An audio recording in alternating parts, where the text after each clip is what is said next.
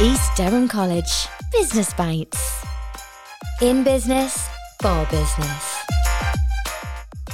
Do you live in County Durham or its surrounding areas? Are you fed up with your existing role at work? Or do you have a business that you need to future proof? If you don't know where to start to access training for you, your colleagues, or your business, East Durham College can point you in the right direction. Find out about our services, our staff, programmes, and expertise in this podcast series. Make sure you press follow now to not miss an episode. In business, for business. East Durham College Business Bites.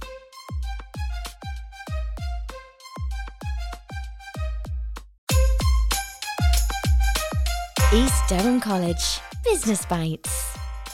In business, for business. Hello, and welcome to the next episode of the East Durham College Business Bites podcast. My name's Sarah Jolly, and I'm the Business Development Manager here at East Durham College. And today I'm joined by Emma Norbury and Hayley Clifton. These ladies are our Business Development Officers here at East Durham College.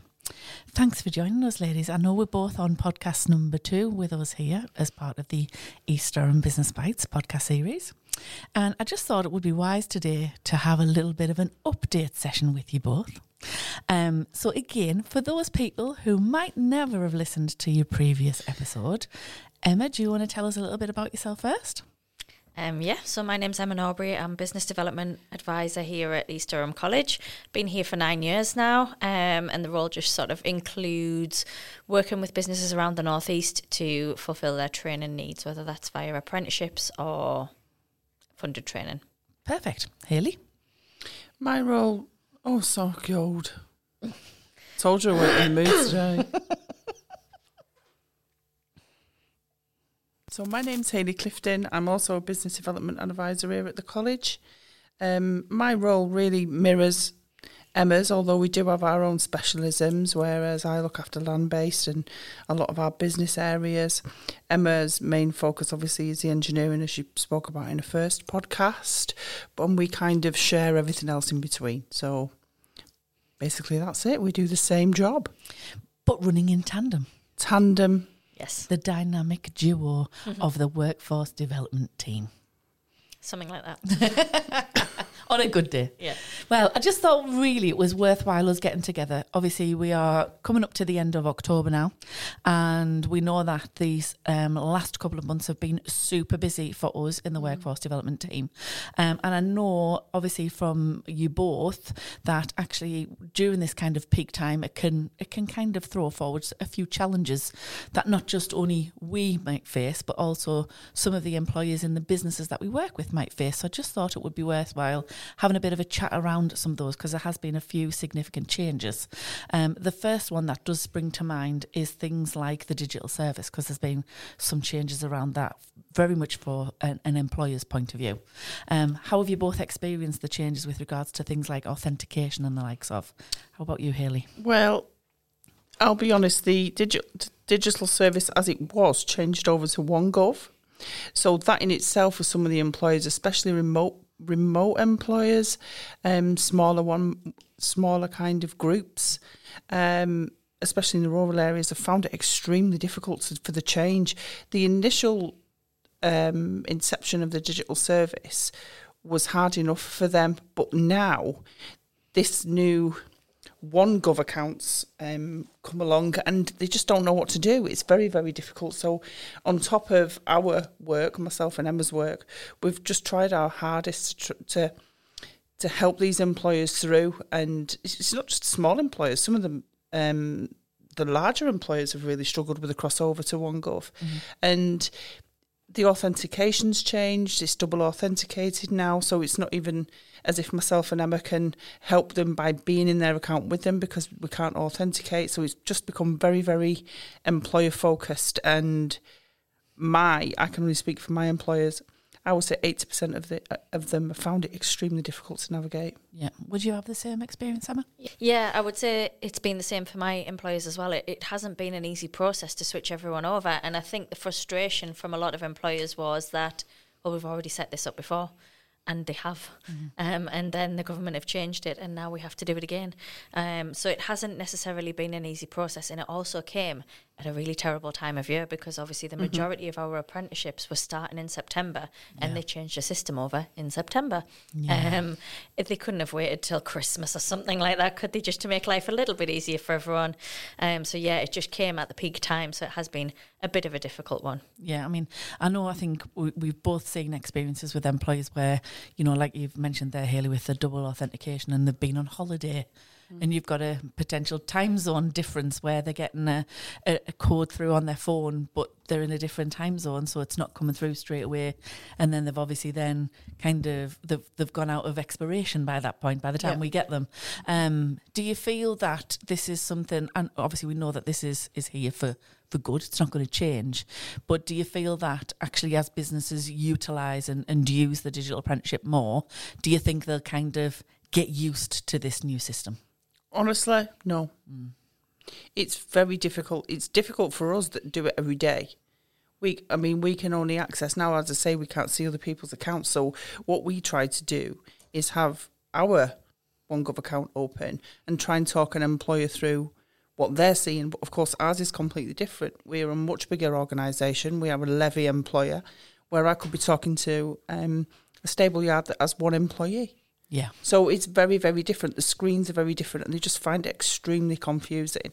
yeah, I mean, we can go and we can go and visit and help them best we can, but as you said, the time frames for these things, especially within reservations, is so strict Mm-hmm. that it's got to it's kind of got to be done there and then.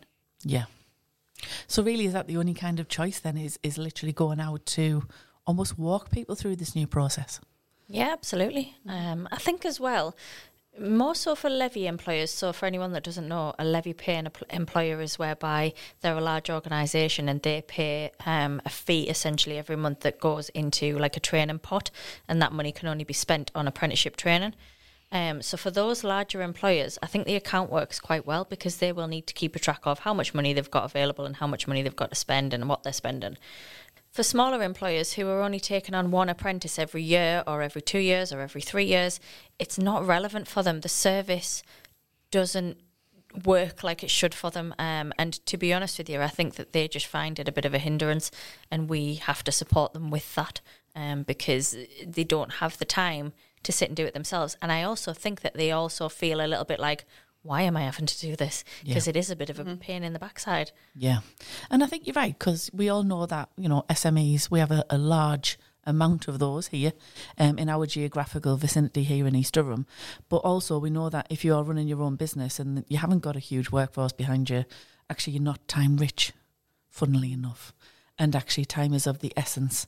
So I can imagine why people can feel the real frustration when they can't get something to work. That that apparently is easy, but as we know in practice, not so easy. Um, just thinking of other challenges then, because we know, and again, we've got experience of this in the last few months um, for both sides of, of our business. So, very much in, in your sector, specialisms, Emma, and in Hayley's.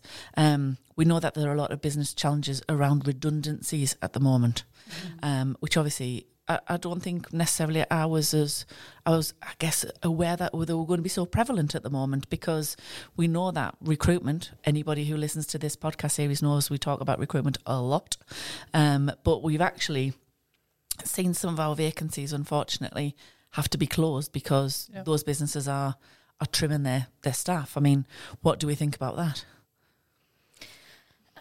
Unfortunately, it's just one of those things that we have to come up against in this industry, and it's not very nice when it happens. Um, but we do provide sort of redundancy support for apprentices in trying to find them another employer, um, and also helping those businesses navigate that as well. Um, but yeah, unfortunately, it's just something that happens. I, I do find though that this time of year is quite common. Is it? Yeah, I find it, especially in, in my industry areas. Obviously, a lot of my specialisms are weather dictated. So we find in the winter months, obviously, we've gone to um, daytime saving hours. Yeah.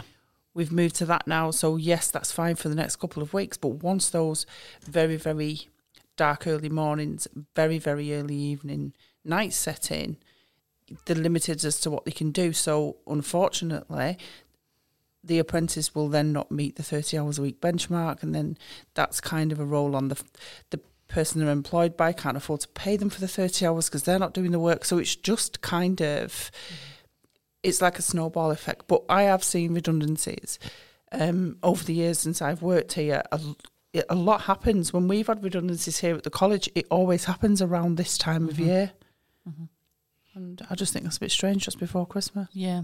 And I guess, I mean, like I say, we've talked to quite a lot of businesses doing this podcast series, and I don't think there's anybody ever says that recruitment is easy at the moment. oh no I don't think anybody's ever said that. Um, I think what quite is, is interesting with recruitment is um, a lot of the time is is you know people want great people to come into their business who are enthusiastic, who've got you know all of those people skills that they want, but actually they might not have every skill for that job role. Now I know between us again, and, and I think this is is a is a great way of pivoting, as you've both been very very good at this uh, in, in our workforce development team, is looking at if if the apprenticeship isn't necessarily the right thing for that business, we've also found other bits of training that people have been able to access with potentially other funded pots of money. Um, and I think what's really good about you guys is when you do talk to a business, they might come to you with a particular business related problem, let's say. But what you're able to do is to take that problem, come away and have a look to see what kind of training is more suitable as a solution to that problem. Because again, that's happening a little bit more now at the moment, isn't it? Yeah, absolutely. Um, I think that it's not a sort of one size fits all approach. It's not always going to be an apprenticeship as the answer. Um, so we have to look at what that business needs and how we can support with that. We've um, had a company inquiry recently whereby they needed some. It was just sort of specialist training and a little bit of kit, but they couldn't find anywhere else in the northeast that was doing it, and they were sending members of staff to Birmingham to complete this training.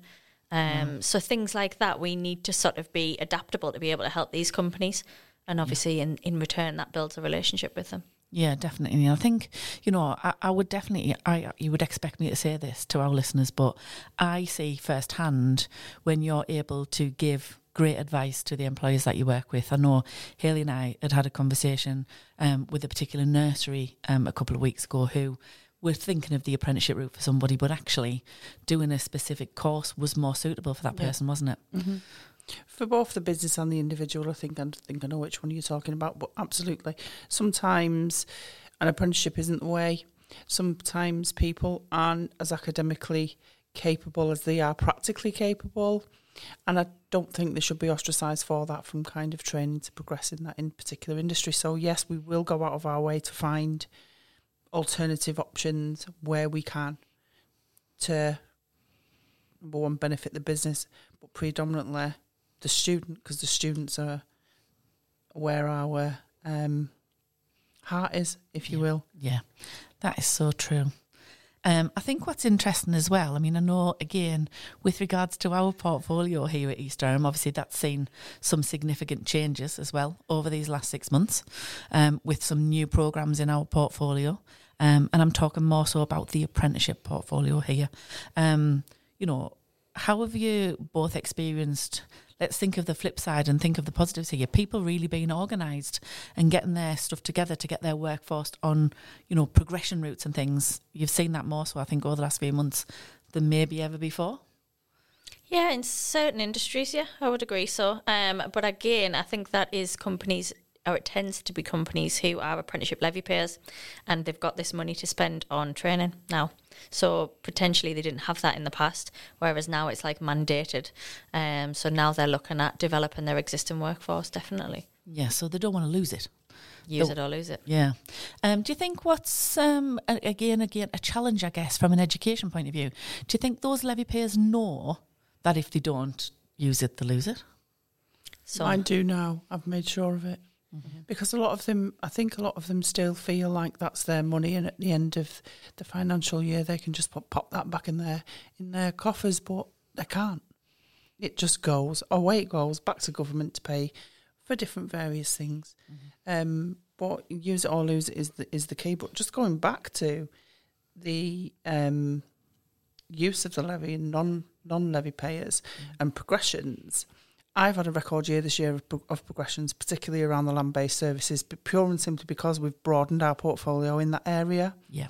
So we are able to offer that as an alternative, um, both with local and national employers have have have moved and gravitated towards us because of what we can offer in that way. So for Yeah. me, it's been a fantastic year for me already, and it, what we in November. Yeah, just about. Yep.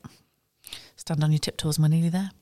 Um, I think what's also quite interesting as well is, you know, do we feel that businesses are starting to invest a bit more in their staff because they don't want to lose anybody? Um, or are you getting a bit of mixed reviews there? Oh, we, we've got some faces here. We think we not so much. it's it's total mixed Mixed. reviews for me. right. depending on which sector you're in, there are some sectors where, unfortunately, progression isn't at the heart of that organization It's in and out, in and out, in and out, in and out, and I I see that as well. So uh, it is a flip side of a coin. You're quite right. So, but there is a flip side to everything. Where there's a yin, there's a yang. So um, there are some employers who really want them to come to come through the chain. They might have an aging workforce or whatever it is. But then there's other employers that just want them in and out Yeah. in and out, and it, so it's just a, a continual churn. Yeah. So yeah, I would. That's what I feel. What, What about, you? Yeah, I would agree. I definitely would agree because you will get some employers who, even before they've taken on their first apprentice, will say, right, well, they've got sort of grand ideas of where they want this person to go, so they'll do the first year in this, and then they'll progress to this, and then up and up and up. Whereas you might find that you find in another organisation that they literally just want them for that particular role, and there isn't the progression opportunity there. And as Hayley said, when they've completed that year, they'll look for the next person. Yeah. Um, it totally depends. I think it depends on your industry. I think it depends on the organisation and their sort of, um, what's the word? Requirements. Yeah, requirements, values, all that sort of thing. Because I know we've spoken to a, a couple of businesses who have even aligned some of their pay structures to people, you know, getting further qualifications, progressing onto next level mm-hmm. Mm-hmm. training. I mean, would you see that as a really positive thing, do you think, both of you? Yeah, Definitely. for me, yeah. Mm-hmm. Definitely. It's a carrot for them to dangle, isn't it? If you want to progress in this organisation, we will pay you accordingly, but then you also need to do the qualification to match what you're doing in your job role. And I think that that's a really good incentive for people. Yeah, I think if you haven't even thought about that, it's definitely worth consideration, isn't it? Now, let's have a little bit of a think of the future. So, we are hurtling towards Christmas, um, as we know. Um, what things are you both looking forward to? Christmas in general. Two weeks off. Well, that that is a, you that and is your new Christmas comment. jumpers. What's on the horizon for you both? What are you looking forward to? Um, so in terms of work, um, normally, to be totally honest with you, normally it quietens down a little bit over Christmas, but it's not going to this year um, because we've got some big numbers coming in from organisations who are doing like batches of staff upskilling. Um, and also, we work in conjunction with the NHS to provide their mortuary technician apprentices, um, and they kick off every every January.